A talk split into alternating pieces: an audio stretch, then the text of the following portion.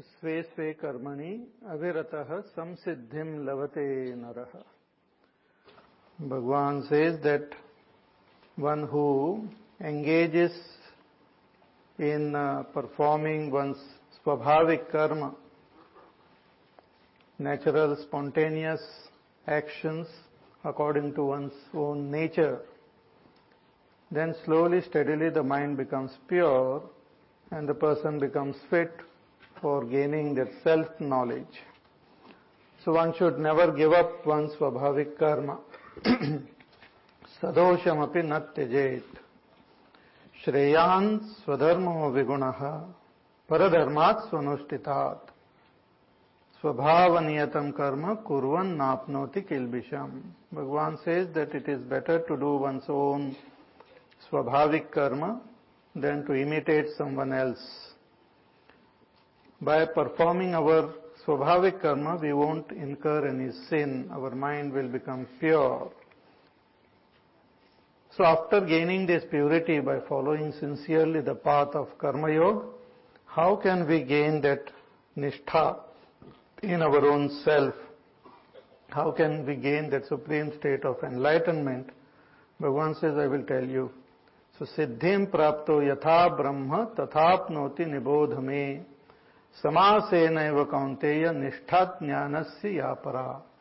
This supreme jnana nishtha, abidance in that knowledge, abidance in the self, all the confusions and all the false uh, assumptions are dropped and one gains that full abidance in the self. How one gains it? After gaining that purity of the mind, Bhagwan says, I will tell you briefly.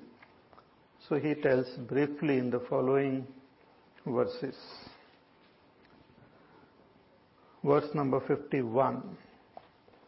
बुद्ध्या विशुद्धया युक्तः धृत्यात्मानं नियम्य च शब्दादीन् विषयान् त्यक्त्वा। रागद्वेषौषुधस्य च। बुद्ध्या विशुद्धया युक्तः। धृत्यात्मानं नियम्य च।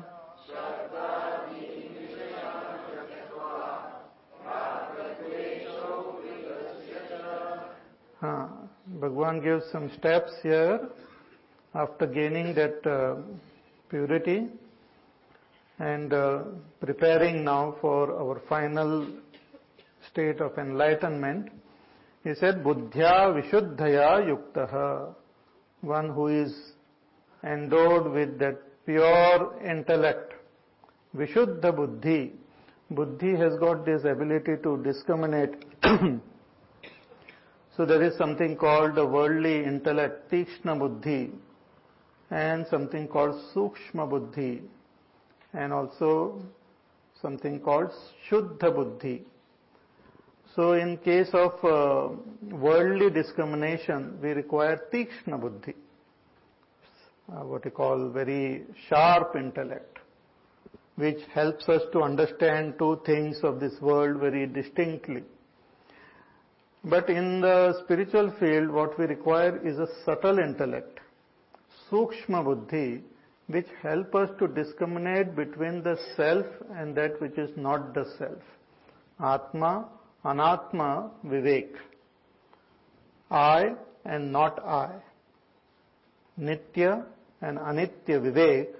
For that, we require what we call sukshma, subtle intellect, which comes through uh, developing the sattva gun and also by following the initial sadhana, one develops this sukshma buddhi that one is able to understand who am I and what I am not. See, there are those uh, very intelligent people in the world and who have very sharp intellect and will be able to understand the secrets of this world in the field of science and literature. But where it comes to spirituality, they fail if they don't have the subtle intellect. It's like our Gurudev used to give example of an axe. Axe is required to, let us say, cut a tree. Sharp axe is required. But even however sharp the axe might be, you cannot use it to uh, shave. For shaving, you require a nice sharp blade. In the same way, a Tikshna intellect is like that axe which is used in the worldly affairs. If you want to know where you have to invest, you want to know where is, which is a good place for shopping, if you want to know what is the difference between uh, one object and another object, one material and another material. People go for shopping, they're quite uh, talented people, I tell you. And they can tell the difference ऐसे एक ही नजर में उनको पता चल जाता है but when it comes to understanding the self they are totally zero So for recognizing the self, the buddhi should become subtle. It has to see, uh, you know, a smart buddhi is like a horizontal. it understands the world. But the subtle intellect is vertical, like it from not self to self. It's like if you give an example of the circle and the center, the sukshma, I mean the, the tikshna buddhi or, or uh, sharp buddhi is one which moves on the on the circumference. But the sukshma buddhi is one who can leave the circumference and move toward the center. It's a journey from the outside to the within, from that which is false to that which is true, from asat to sat, asatoma sadgamaya, tamasoma jyotirgamaya, mrityorma amrutangamaya. So for that one requires a sukshma buddhi and shuddha buddhi. Shuddha buddhi is one which is endowed with good values like amanitvam, adambhitvam, ahimsa, kshanti, rarjavam, all those values which were mentioned in the 13th chapter, what was mentioned as jnanam there, those values when we have in our intellect, means when the intellect appreciates and accepts and is convinced about these higher values, then that intellect is called Shuddha. Like ahimsa, when the intellect should be convinced, it is not an action. It is a deep conviction and through that conviction then the outer expression is there. Just by outwardly trying to be non-violent uh, doesn't make the intellect non-violent. Intellect should be non-violent and intellect is non-violent when it is convinced about non-violence. So having these values makes the intellect subtle, I mean uh, pure and having the ability to discriminate between what is not self and the self is makes the intellect sukshma or subtle. So this Bhagwan says after gaining the purity, sadharan purity through karma yoga, one should strive to develop the intellect and make it sukshma. This happens through the study of the scriptures. Through satsang, we come to develop this sukshma buddhi. Binu satsanga viveka na hui. Tulsidas also says that without satsang, that vivek shakti doesn't uh, arise, that ability to discriminate between the self and the not self. Just as in music also, those who are expert, they can uh, understand the subtle difference of uh, of swaras and of raga, of whatever, of tal, of bhava. Hmm subtle difference. But those who are totally ignorant, uh, for them everything is same. May not understand the subtle difference. Somewhere I heard that uh, if a great singer, if he or she doesn't practice regularly, even for a few days, people will not understand, but he or she will understand herself. But when she doesn't practice for a week or two, two weeks or three weeks, then others will also understand. So subtle difference uh, to understand we require that buddhi and this atma anatma which discriminates is called sukshma buddhi. So it arises through satsang, through study of the scriptures, through contemplating on them, spending time. See, even to get one simple degree in this world, we have to spend so much time. We don't just go to college or school and all and just sit and relax. We come home, we study. Sometimes we go to tuition special classes. If we have not understood certain point, we go to the teacher and ask, or we refer, or nowadays we uh, go on the net and check. But in case of spirituality, we feel we can just relax, listen, and then forget about it. That doesn't work. We have to contemplate and study. Therefore, our Pujya Gurudev started this uh, Gita Jnana Yajna, wherein he insisted that everyone should sit with a book and take down notes and study. It is a study class, not a just a one-way pravachan like. So, we have to develop that sukshma buddhi, buddhya vishuddhaya yuktaha, one who is endowed with this vishuddha buddhi and sukshma buddhi, then with proper perseverance, dhriti, with perseverance and fortitude, that's called dhriti. Sattvic dhriti, which we have seen earlier. So with that sattvic dhriti, one should control the self. Here the self means the body. Dhriti atmanam niyamyacha, controlling the body. Now this is a preparation for meditation and the final uh, dive into the Supreme. So with dhairya, with fortitude, controlling the body means having the ability to keep the body still. The body, when it moves, the senses also move and the mind also moves. Once Gautam Buddha was giving pravachan to his disciples and he was talking about some subtle points, very sukshma. And then he was about to explain it in detail and then suddenly he stopped. And he said, I will continue tomorrow. I will explain this tomorrow. So disciples were little confused.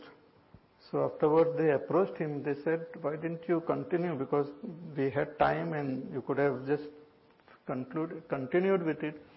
He said, as I was speaking, I saw that all, some of you were getting little restless. Your body was moving. There was movement in your bodies.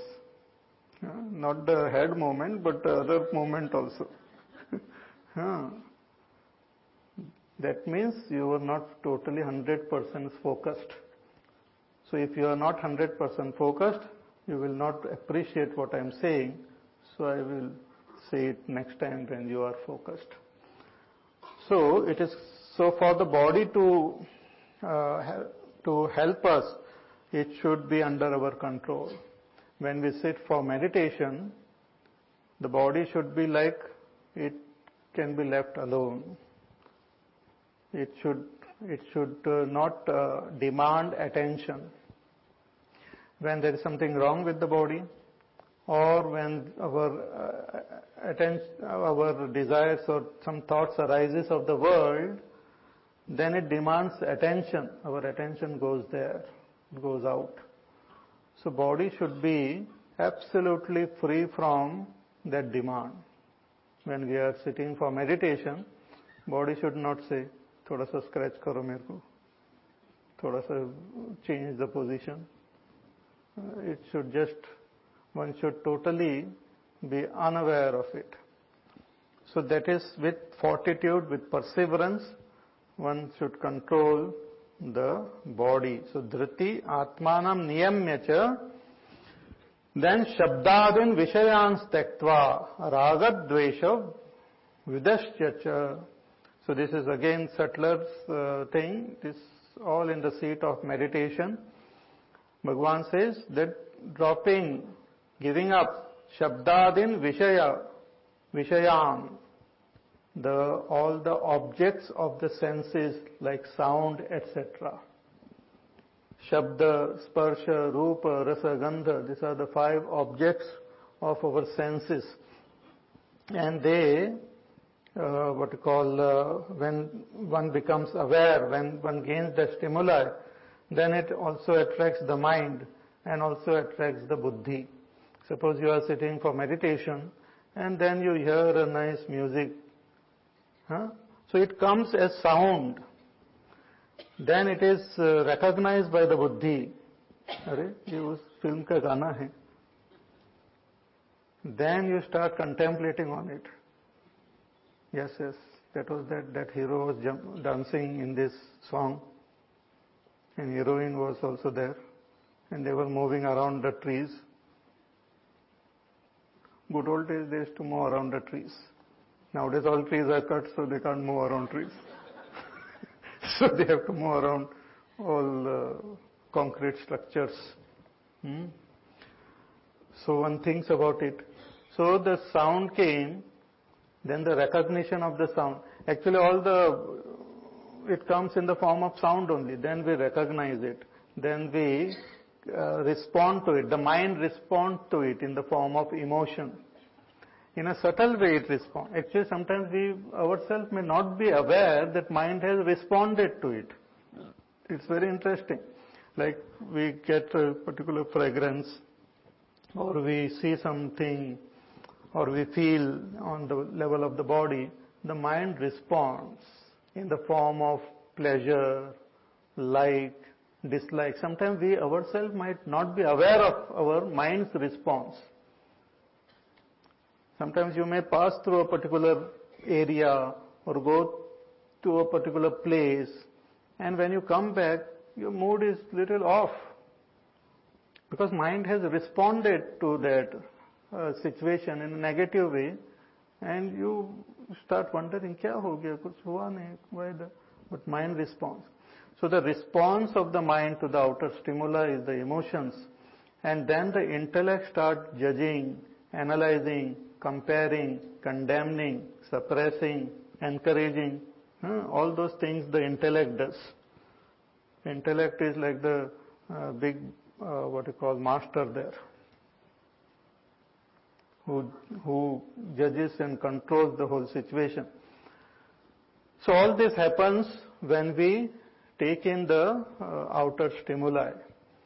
So when one sits for meditation, one should be able to drop the outer stimuli uh, from entering our system. This was said in the fifth chapter also. Bhagwan had uh, mentioned about this. Hmm that one should drop the Shabda Adi Vishaya. Drop means that when the, it comes, what you call, we can't stop the sound and all these things, stimuli from coming, but one should not involve the intellect into uh, analyzing and, and judging the sounds.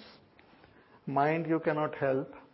Therefore, if we are sitting in a naturally good environment, then the response of the mind will also be positive. If you are sitting in our, our own puja room, or in a temple, or in an ashram, or in a very holy place, or natural environment, then the response of the mind to that environment will be positive. But otherwise you can't help the response of the mind. But you can control the intellect from judging and comparing and condemning all those things. Intellect need not give any, intellect is busy in uh, focusing attention on the self, so one should uh, not, should totally drop all the outer stimuli from entering the system. That we have to do with our internal mechanism only. Just as in computer you have those uh, antivirus and all. Those are internal mechanism. They, I don't know how they fight, but they fight very well. Yeah. Similarly, this intellect is an internal mechanism which doesn't allow the outer stimuli to come and and uh, and make it think or make it active. And this can be practiced, like even when we are not meditating, we can practice it by, by looking at things, but not, not judging, not comparing. Unconditional awareness like. You look, but don't have to give commentary on it. This we can try. It is, uh, some people have the habit of giving commentary on anything, everything. But one should be able to, this is helpful for meditation. Huh? If you are a commentator, it's a different story and you can do your work. But during meditation, one should not give any commentary. Means should be able to experience the world with our eyes open when we experience the world. Look at a tree, but don't name the tree. Don't compare the tree. Don't try to put theories on the tree. See the senses, what it shows is a fact. Emotions, what it responds is also a fact. But the intellect, what it talks about is just a theory, a philosophy. Just uh, something which it keeps saying. Like, uh, for example, this flower. Flower is a fact of this world and the senses are looking at it and the mind also responds with certain emotions. That's it. That's everything is natural. But then to call it a rose and to say that it is of this color and ye hai, waisa hai, ye hai, wo hai, that is all extra luggage which we pour it on this object, which creates agitation, which creates illusion, which creates uh, uh, screen. So if we are able to experience the object without condemning or without naming or without uh, doing anything with the intellect, then we can achieve that state of dropping the outer stimuli completely and not allowing it to interfere with our meditation process by going into a soundproof room and all, it might uh, prevent the sound from coming, but uh, if the intellect is not uh, trained, it will keep thinking about that also.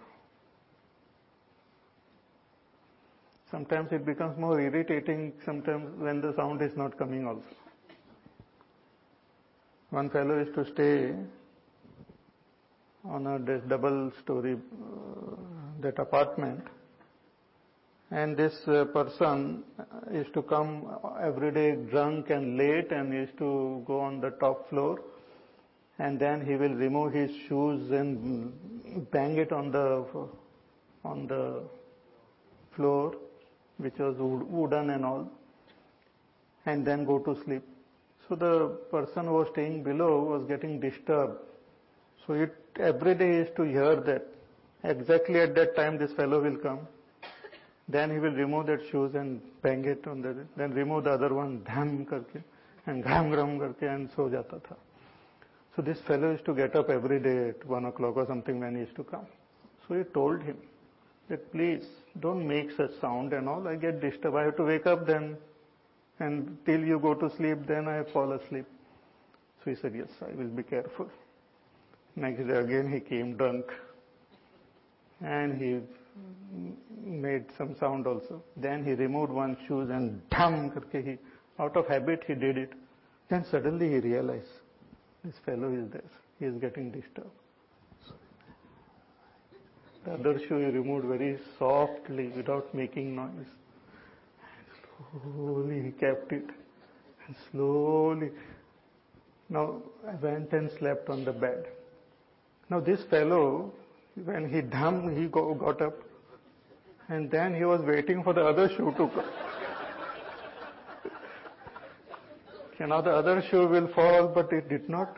There was total silence. He was waiting. Abhi girega, abhi girega And it did not, and he was so disturbed, whole night he did not sleep.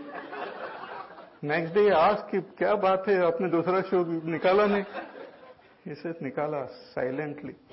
So even sometimes silence can be disturbing or sound can be disturbing. But if the intellect is trained and educated, we will be able to drop the outer stimuli completely. So Shabdadin Vishayans Taktva, having dropped the outer stimuli of Shabdadi, Shabda Sparsha Rupa Rasagandha, the inner journey. Therefore, in our temples also, you will find outer outer compound of the temple will be with lot of figures and lot of things will be there. But as you go inside the temple, those figures will be less and less. And in the sanctum sanctorium, there's only one that murti will be there, which will be illumined by the little diya in front of the murti. Similarly, as we enter our system, we should drop all the outer stimuli and should be able to go deep within and recognize that self. So Shabdadin Vishayans Tektva Raga Dvesha Yudashya and also dropping Raga and Dvesha. Raga is attachment or, or liking and Dvesha means dislike. This is also a tendency of the senses, of the mind and also of the intellect with respect to the world outside. Strong likes and dislike about things, about people, about situation, and that disturbs the mind, that disturbs the inner equipment. So one should be able to, when one takes that inner journey, one should be able to drop both the like and the dislike with respect to the world because what we like is also illusion and what we dislike is also an illusion only. The whole world is of the same. As far as the worldly vyavhar is concerned, we can discriminate, we can say this is good, this is bad and all. But when we take the inner journey, we have to drop both the concept of likes and dislikes, both the concept of good as well as bad. Transcend is both and take up the inner journey. So this journey is taken by those who have followed sincerely the path of karma yoga and purified the mind. This is very important. In the sixth chapter also Bhagwan told Arjuna first that one should follow the path of karma yoga and then only started talking about dhyana. Many people want to directly meditate it's not possible. One has to first purify the mind by following the path of Karma Yoga and then take up this inner journey by making the buddhi sukshma through proper satsang and study of the scriptures, then control the body, drop the all this all the sense stimuli from entering and disturbing the intellect, drop the sense of likes and dislikes, and take up the inner journey, dive within Journey is not complete. Bhagwan continues in the next verse. विविक्त सेवी लघ्वाशी यतवाक्काय मानसः ध्यानयोगपरो नित्यम् वैराग्यं समुपाश्रितः। विविक्तसेवी लघ्वाशी यतवाक्कायमानसः। ध्यानयोगपरो नित्यम् वैराग्यं समुपाश्रितः। more uh, important points. He says that uh, vivikta sevi, one should uh, uh, be in solitude. One should uh, resort to solitary place for this dhyana. It is not only physical solitude, but also the mind, the intellect, all should become free from all the relationship and accumulation and and the connection with the world. Even like our our mobile, it might be sitting very silently there. in front of you or during pravachan people keep so silent, oh so nice as though it is meditating. But when it will start ringing nobody knows. Why? Because it is still connected. It is connected to the world. It is not disconnected. It might be in silence, but it is still connected. To disconnect is a different thing altogether. So in case of meditation, it is not that we should keep our system in silence, not that we should keep uh, in some other tune and all, but it should be disconnected from the worldly uh, stimuli disturbing us. That is called vivikta sevi, solitude.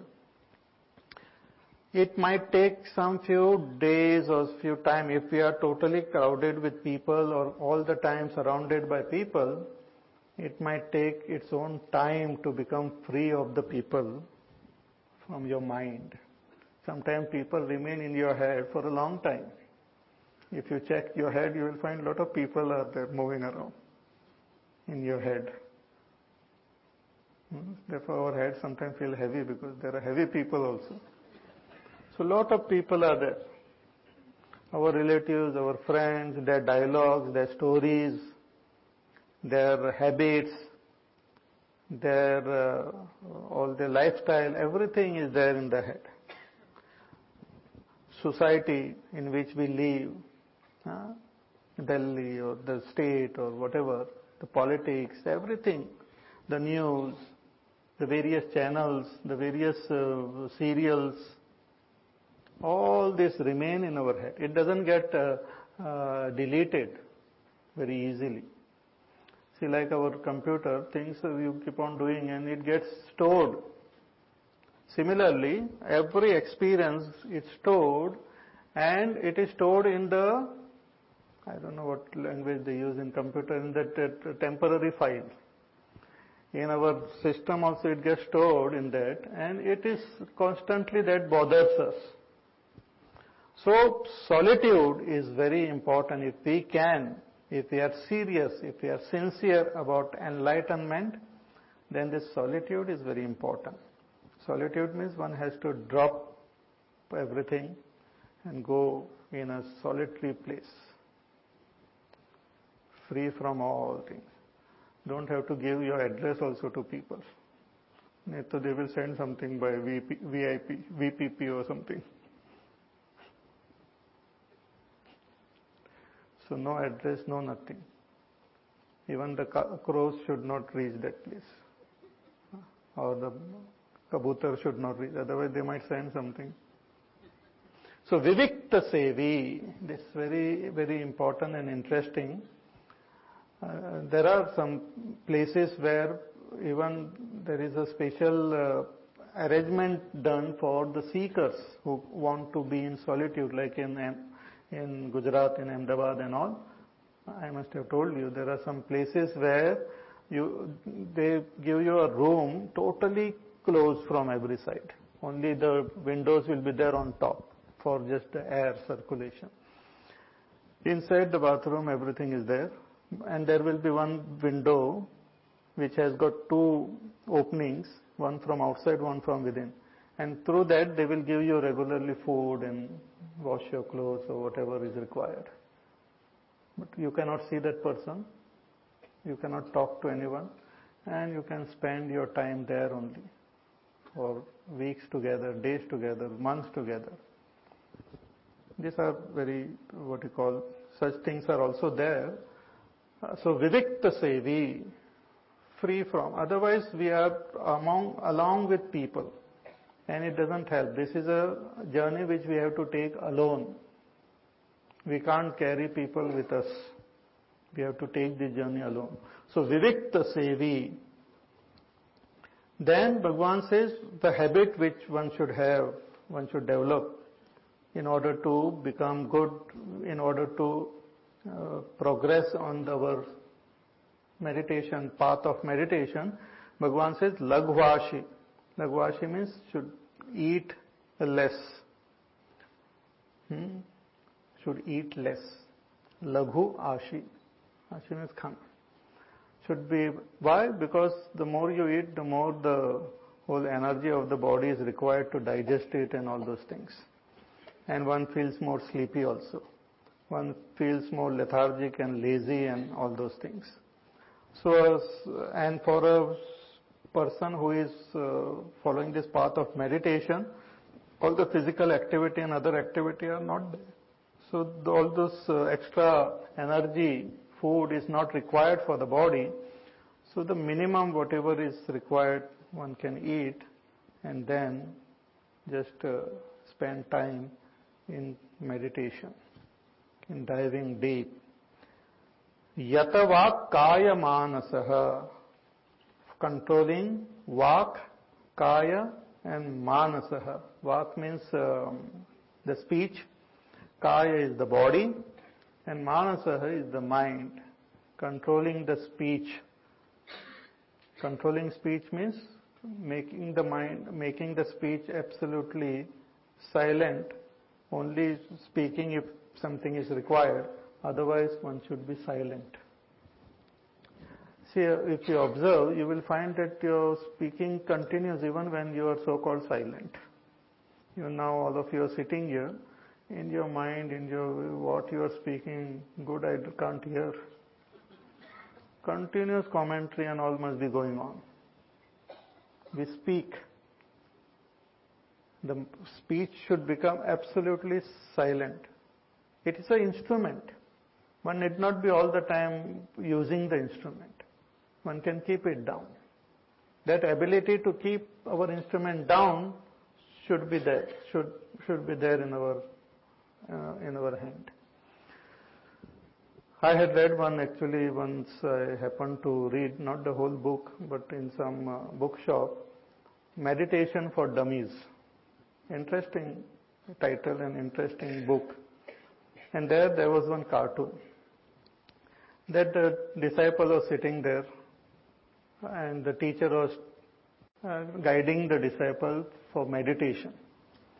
So teacher was saying, okay, now you relax your body, close your eyes, relax your body, and relax your arms, and relax your palms, and let go, let go of the mobile you are holding He was holding, that cartoon was shown, he was holding, clutching onto the mobile and meditating. So let go of it. So yata vak. So we should be able to keep the instrument down. That ability one should develop because these are all instruments. Our vak, our hands, our legs, organs of action, we should be able to shut it down. So vak lot of, uh, like if you follow the uh, maunam and all, practice it, slowly and steadily, the vak can come under our control. We speak only when it is required. Otherwise, no. Within also. See, there was one uh, mind reader. He used to read minds. So one day he wanted to read the mind of a master, a realized master, Mahatma. So he went there and he sat in front of him, trying to read his mind. He sat, he used to read within, within one minute he used to read. He sat for one minute, two minutes, one hour, two hours. Later on someone asked him that, what did you read? What was he thinking? He said he was not thinking anything. His mind was so silent that I could not hear anything. I could not read anything. There was nothing. Absolutely, absolute stillness. Only when there was some communication required, the master will speak. Otherwise, he is silent. There is no need to prepare your speech. To interact with the world, you don't have to prepare. It's not a giving a talk or something. Even giving a talk, you don't have to prepare. So it just spontaneously is to speak. Someone asks a realized master that how do you answer questions? People ask you question and you answer. What happens? What is, what happens in your mind when question is asked? He said, my mind is like a lake of still waters. And when a question is asked, it is like a little pebble thrown into the lake. And the ripples are generated. Those are the answers to that question.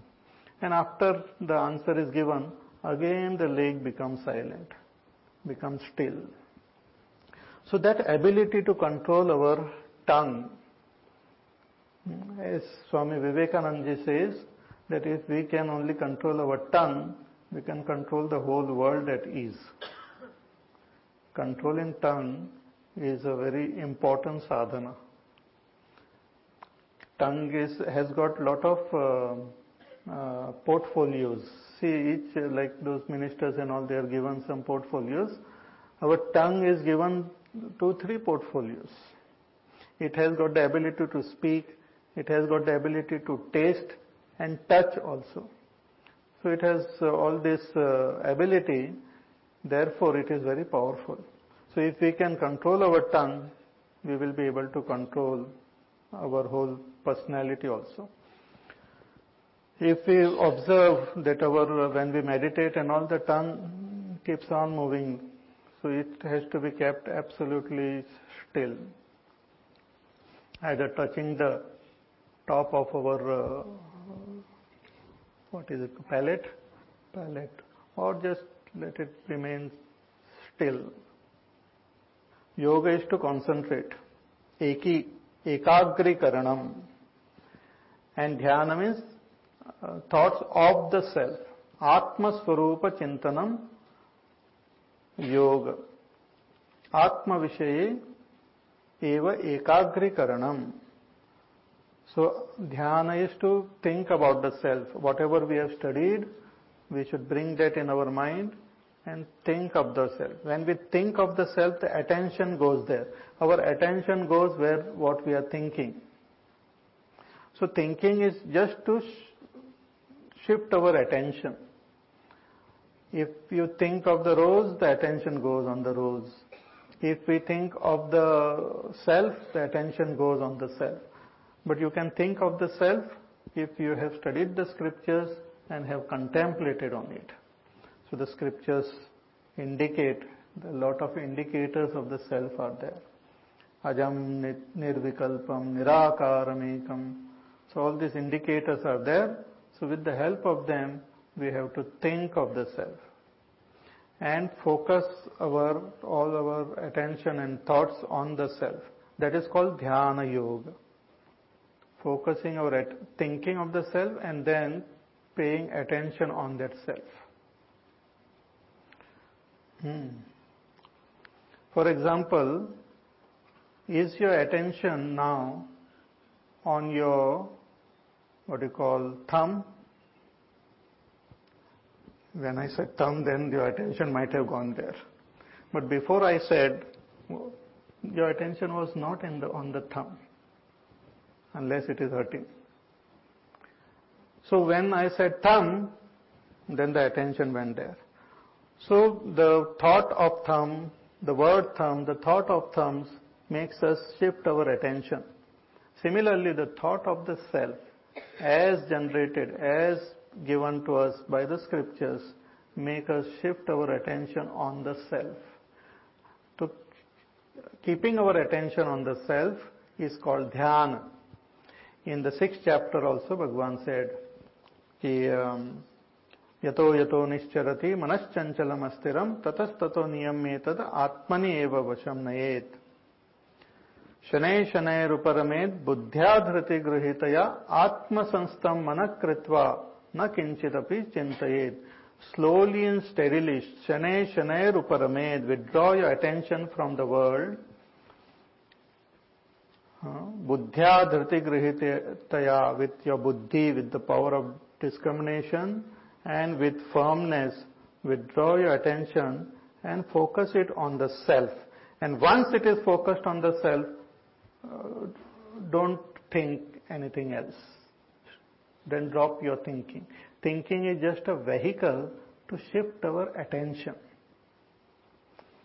आत्मसंस्थम मन कृत्वा न किंचिदपि चिंतयेत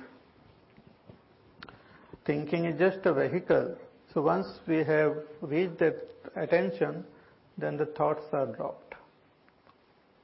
But first we take the help of the thought. Like we have those meditation verses, they are the thoughts. They generate thoughts which help in shifting our attention to ourself. And there are two types of, one is withdrawing from what is not self and focusing on the self.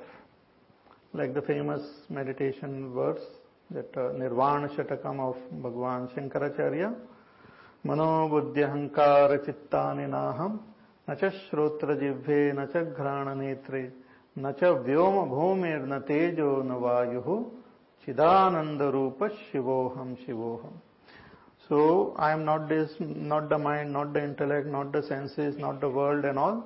And Chidananda, who am I? Chidananda Rupa Shivoham Shivoham. I am that pure consciousness, the witness of all the three states of experience. The, the, the one which is never born, nor does it die, changeless, immutable. Those are the just words which help me to shift my attention on myself. And once that attention is focused on the self, then you drop the thoughts. Then you don't have to take their help. Then their job is done. Then you just remain silently. But even if the attention again shifts somewhere, then again take help of the thoughts to shift the attention on the self. This is meditation. If you understand, very good. If you don't understand, also very good. But this is what it is. You contemplate, think, understand, and follow this path. This is the direct path which Bhagwan has revealed very beautifully. And this is authentic. See, in the name of meditation, nowadays people teach anything. Everything under the sun is taught in the name of meditation. But those things are not authentic. If they are not in tune with what Bhagwan is saying, then they are not authentic. Then they are nakli mal uh, you should check whether this ISI mark is there or not. Uh, if it is there, then, because here whatever Bhagwan says in Gita, it is in tune with the Upanishads and in tune with the realized masters. So it is very authentic. Even great masters like Bhagwan Ramana Maharshi, who has recognized the self, he says whatever is said in Gita is very true. I am experiencing. What is said in the Upanishad is very true. So dhyana yoga paraha nityam paraha is totally engaged in dhyana yoga. A person should remain absolutely engaged in dhyana yoga, nityam, constantly. It requires constant meditation. The final journey one has to take up sincerely. It's a last, what you call the last step. The final uh, journey has to be taken sincerely. Hmm. So once one takes that nityam, vairagyam samupashritaha, and what helps us in this journey is vairagya, taking support of vairagya, taking refuge in vairagya. Vairagya if we have, then the journey becomes absolutely smooth. Vairagya means total dispassion towards the world, towards all that is false dispassion towards the false, dispassion towards anatma, vairagya. If one has got a lower type of vairagya, then one reaches what we call savikalpa samadhi. But when one has got a higher vairagya, param vairagya, then one reaches that state of nirvikalpa samadhi. Nirvikalpa means all duality comes to an end. If lower type of vairagya is there, then one may attain some stillness of the mind. But again, after some time, again one is distracted. But if one has got a higher vairagya, then we can take the final jump, final leap into the Supreme. So vairagyam samupashritaha. It's like going into sleep So when our, we are not very sleepy or we have not uh, given up our attraction for the world, we are worried about something, thinking, planning, then we can't go into sleep. Okay? But when we give up uh, the world, in pravachan also when we give up the chalo kaun sunega pravachan we drop we gain vairagya towards the pravachan towards everything then we get a good sleep actually but if you if you are interested in knowing what i am saying you have all agenda of the world then you can't sleep similarly lower vairagya means still agenda is there left in the world still you have something to do, something to gain, something to respond and react and transact in the world is still there, then it is not possible to dive deep and become one with our own self. But if one has got this higher vairagya, then one can. Vairagya means total freedom or dropping of all desire for any bhoga in the world outside. No attraction, no sensual attraction, nor the emotional attraction, nor intellectual attraction towards the world of names and forms. That is Vairagya. When it is there, then one can jump into this. This is the final, final, uh, uh what you call, uh, Final what? Final leap. There used to be a program on television. What's the good word? So that's a good word. Final leap. Still one more verse is there actually. So this is the final leap, huh? So the next verse is the final, final leap. अहङ्कारम् बलम् दर्पम् कामम् क्रोधम् परिग्रहम् विमुच्य निर्ममः शान्तः ब्रह्मभूयाय कल्पते। अहङ्कारम् बलम् दर्पम् कामं क्रोधम्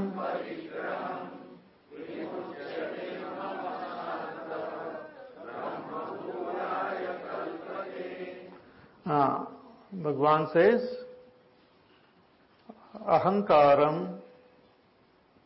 ego बलम strength, darpa, pride, kamam, desires, krodham, anger, parigraham, hoarding, uh, sense of possessiveness, vimuchya, having dropped all of them, nirmamaha, becoming free from the sense of possession, shantaha, becoming absolutely uh, silent, when such a state is reached, Bhagavan says, Brahma bhuyaya kalpate, such a person becomes fit to become Brahma, to experience that Brahma, to become one with Brahma, to reach the final state of enlightenment.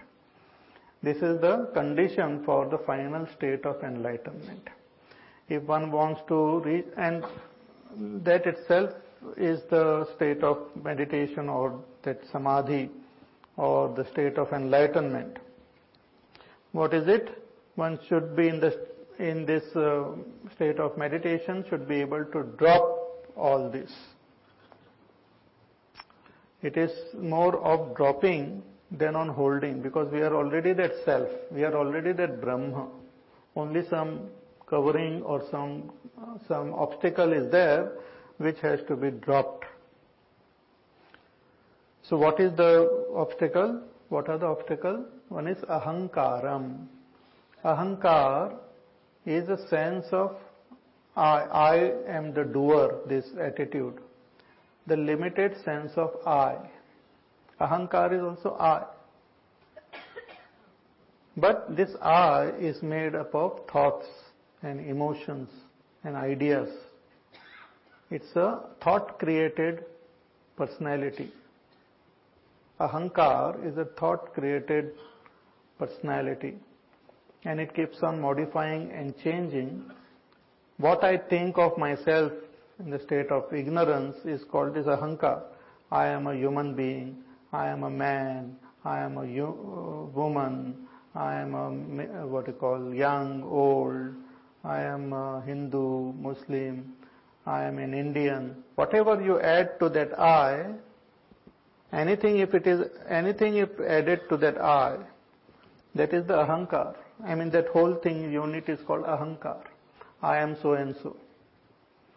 And all these are nothing but thoughts, ideas, concept with respect to the objective world. So this is ahankar. Suppose you are, uh, you are, let us say you are in, uh, in, uh, let us say which place, in Calcutta, and you are near the Howrah Bridge, and you are enjoying the whatever scene it is there. I don't know what scene can be there. And then I meet you there. Each one imagine, huh? I meet you there in Howrah Bridge. And I ask you, what is the time? You check your watch and says it is 5 in the evening, 5 p.m. Then I tell you that listen, Mr. or Mrs. or whoever, so and so, that it is actually 3 a.m and you are not here at Howrah Bridge, you are in Delhi, you are in your room, you are lying down on your bed. When I tell you that, you will look at me as though ये पता नहीं कहाँ से पागल को आ गया है इसका दिमाग तो खराब नहीं हुआ है all these things you might think in your mind. You will not accept it, you will not believe it. But suppose when I am telling it, suddenly something happens and you wake up and you find yourself in your room, then you will believe. Then you will say, yes, Swami ji ने सही कहा था मैं तो मेरे कमरे में ही हूं Similarly, the scriptures are now telling us that you are not what you are thinking. You are not here. You are not this body. You are not in this world. You are not what you are thinking. You are that Brahma. But we don't believe. But rare few people believe and then follow. To believe what the scriptures are saying is called Shraddha. It is not, not acceptable. It is not understandable. But still to believe and follow it, it requires Shraddha. So that false personality which is there has to be deleted, has to be dissolved. Just as we create on internet also, we create personalities. Different sites or different, uh, even the social network uh, sites are there where you create a personality of yourself. How do you create? By using the material of the internet only. You have to, even you, you might have a photograph, you have to have a soft copy of it. So you cannot just stick that photograph on your computer screen. So you have to take the material from the internet and create your personality. And sometimes you get tired of that, you can dissolve that personality also. You can just delete the whole thing and just dissolve it. Similarly, this ahankar, this I, which I and you are feeling, is an is a personality created by the material of this prakriti of matter, of sattvagun, rajogun, tamogun, of thoughts, emotions, material personality, which is not my true nature, which is not who I am really. This is just a screen, just an image, just a reflection of who I am. So through deep understanding, when I go follow this path of dhyana, when I understand who I am, then I drop all that is falsely attributed to myself. It, so that is called dropping the, our uh, Bhagwan Ramana Maharshi says, if, if you just inquire who am I, this false I will get dropped automatically. Don't have to worry about it also. Aham ayam kuto bhavati chinvata ai patatya aham aham patati that aham falls down. And once that false I falls down, the real self shines forth. Ahaminash bhaji aham aham taya spurati rutsvayam paramapurna sat. The real I shines forth. So that is what is said here. It's not a physical action that we have to drop something and something we have to do. It is when the attention is shifted on the real self, then that false personality will just dissolve in front of us. So ahankaram vimuchya, dropping that ahankar. Then balam, balam is the strength. Strength here doesn't mean the strength of the body or mind or something. It is the strength which is cultivated because of our intense likes and dislikes. Raga and uh, raga dvesha or the kama raga vivar. Kama and raga. The strength which one gains when one has got a lot of desires and attachment. That desire and attachment gives a person a strength to hold on to this world. So that strength also Bhagavan says has to be dropped. See like when we when we hold on to some object, to hold that object also we require strength. If I want to hold on to this, what is it called? Uh, uh, flower. So if I want to hold on to it, I require strength. So to drop that uh, strength, to just let go, that is what is called balam, to drop all that strength which is required to hold on to this world outside. That is balam. Then darpam is garva, is, uh, is a type of uh, pride because of which a person does some negative or adharmic thing also.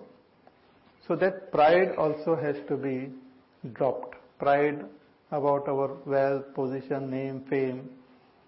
All this pride also is dropped. Darpam. Kamam. Desires.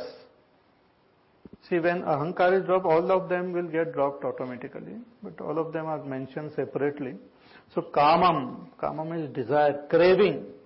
Craving makes us uh, attached or makes us, keeps us connected to the world. When we have craving, then we are interested in the world and we are connected to the world. The craving for any worldly thing itself is dropped. I am not interested in the world, not in the other world, nor in any object or person or place and any status or name, fame, everything is just dropped. That is called dropping all kamana. Is uh, when that is dropped, one the all this when it is dropped, one slips into uh, that state of supreme meditation or turiya avastha. So kamam, krodham, when the kama is dropped, krodha also gets dropped. Krodha is anger. Anger, when the kamna is not fulfilled, then the frustration uh, or the experience which we get, emotion what we get inside is called krodha. When there is obstacle in our kamana, fulfillment of our desires. So that is also dropped. Krodha which diya. Parigraham, holding on to things of this world, collecting, accumulating objects of this world is called parigraham. That also Bhagwan says one has to drop. So vimuchya, ahankaram, balam, darpam, kamam, krodham, and nirmamaha, one should become free of the sense of mamatva. If ahankar, I am not there, then there is, there is no my also. I and my go together. So as one dissolves that I, dissolves our own personality, dissolves our own limited personality, then all that belongs to that I also get dissolved automatically. Na मैं हूं na mera hai kuch. And when that my and mera got dissolved, Maya itself is transcended. Maya is nothing but I and my. मैं अरुमोर तोर तय माया जेहि बस कीने जीव निकाया so the concept of I and my itself is called Maya and that Maya also get dissolved, I mean transcended. So Nirmamaha and when all these are dropped, then what we experience, then what state we reach is called Shantaha. This Shanta is the very nature of that self only. Shantam Shashvatam Aprameya Anagam Nirvana Shanti Pradam is Shantam. That is the very nature of that self. So absolute peace, peace that passeth all understanding, no disturbance. Shantam. When this state of Shanti is reached, Bhagavan says that person becomes fit for becoming Brahma. Means you become Brahma. You come to recognize yourself as Brahma. That's what is said, that be still and know that you are God. That stillness is this. When ahankar, balam, darpam, kamam, krodham, parigraham, mamatva, all this is dropped, then that stillness which is there, that stillness will take us, which lead us to that state of enlightenment. Shantaha Brahma Bhuyaya Kalpate. The person becomes fit to become Brahma, to be Brahma. The knower of Brahma is Brahma. Knowing Brahma, knowing the self is not something remaining different from the self. Knowing the self is being the self.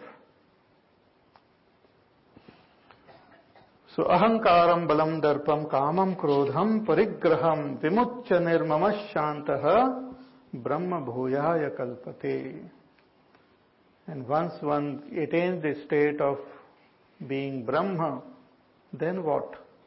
Then nothing. That is the final. And that itself is called Parabhakti, or that is itself is called Param Jnanam. That is what Bhagwan now says in the next verse. Prasannatma न शोचति न काङ्क्षति समः सर्वेषु भूतेषु मद्भक्तिं लभते पराम् ब्रह्मभूतप्रसन्नात्मा। न शोचति, न कांक्षति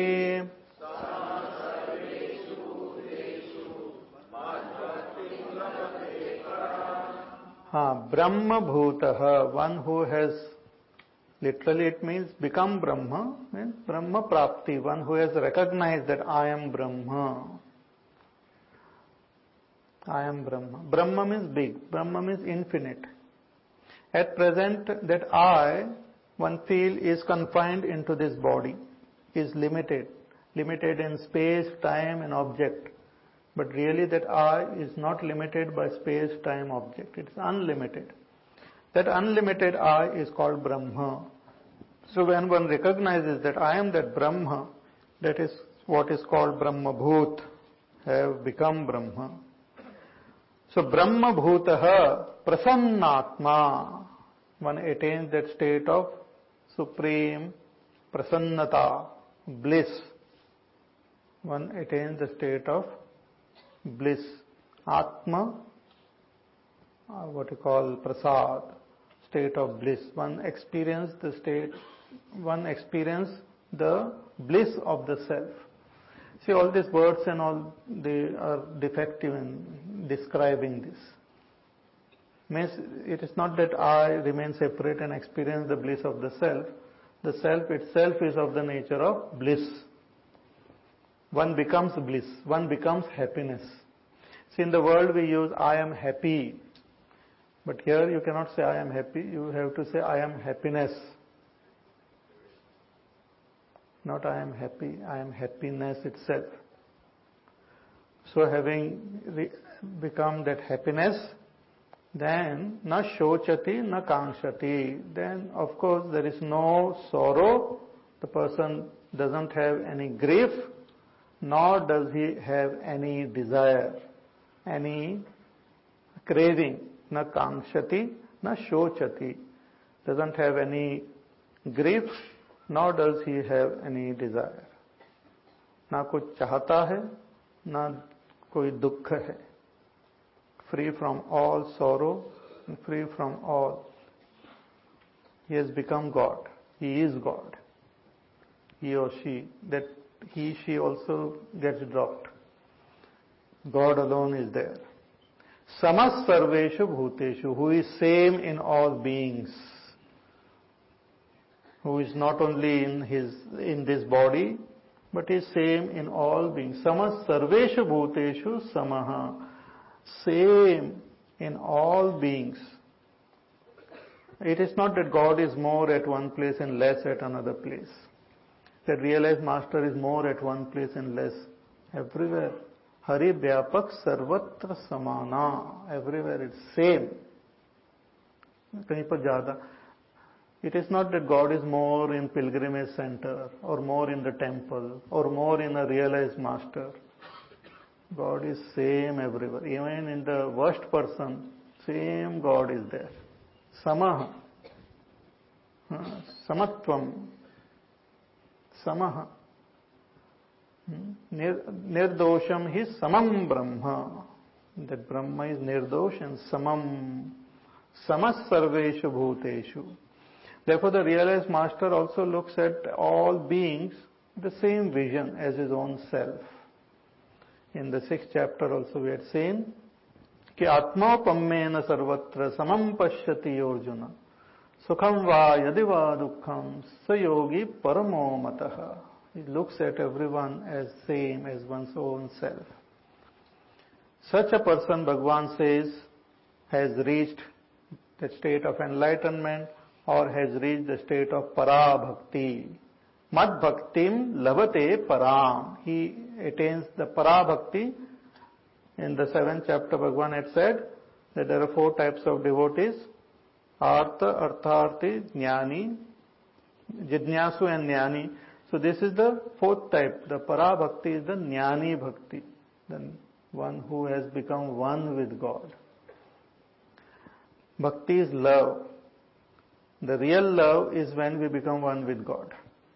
When we think I am different and God is different, then it is not complete love. Then still our love is incomplete. But when I and God becomes one, then it is parabhakti. As Kabir Das ji says, the, the gully is very narrow. Either I am there or God is there. Both cannot be there on that. So parabhakti is when I dissolve in God that God alone. God means Brahma. Brahma alone is there. That is called Parabhakti. That Ahankar has dissolved into Brahma. Mad Bhaktim Labhate Param. Just as the drop of water falls in the ocean, it becomes one with the ocean. You cannot say whether the ocean has become one with the drop or drop has become one with the ocean. It is all same. Only ocean alone is there. So like that, in this para bhakti that Bhagwan alone is there.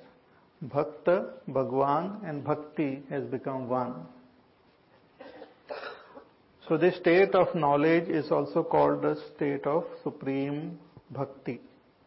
So the word bhakti, jnana, uh, and Naishkarmya Siddhi, all are same. They are talking about the same state of enlightenment.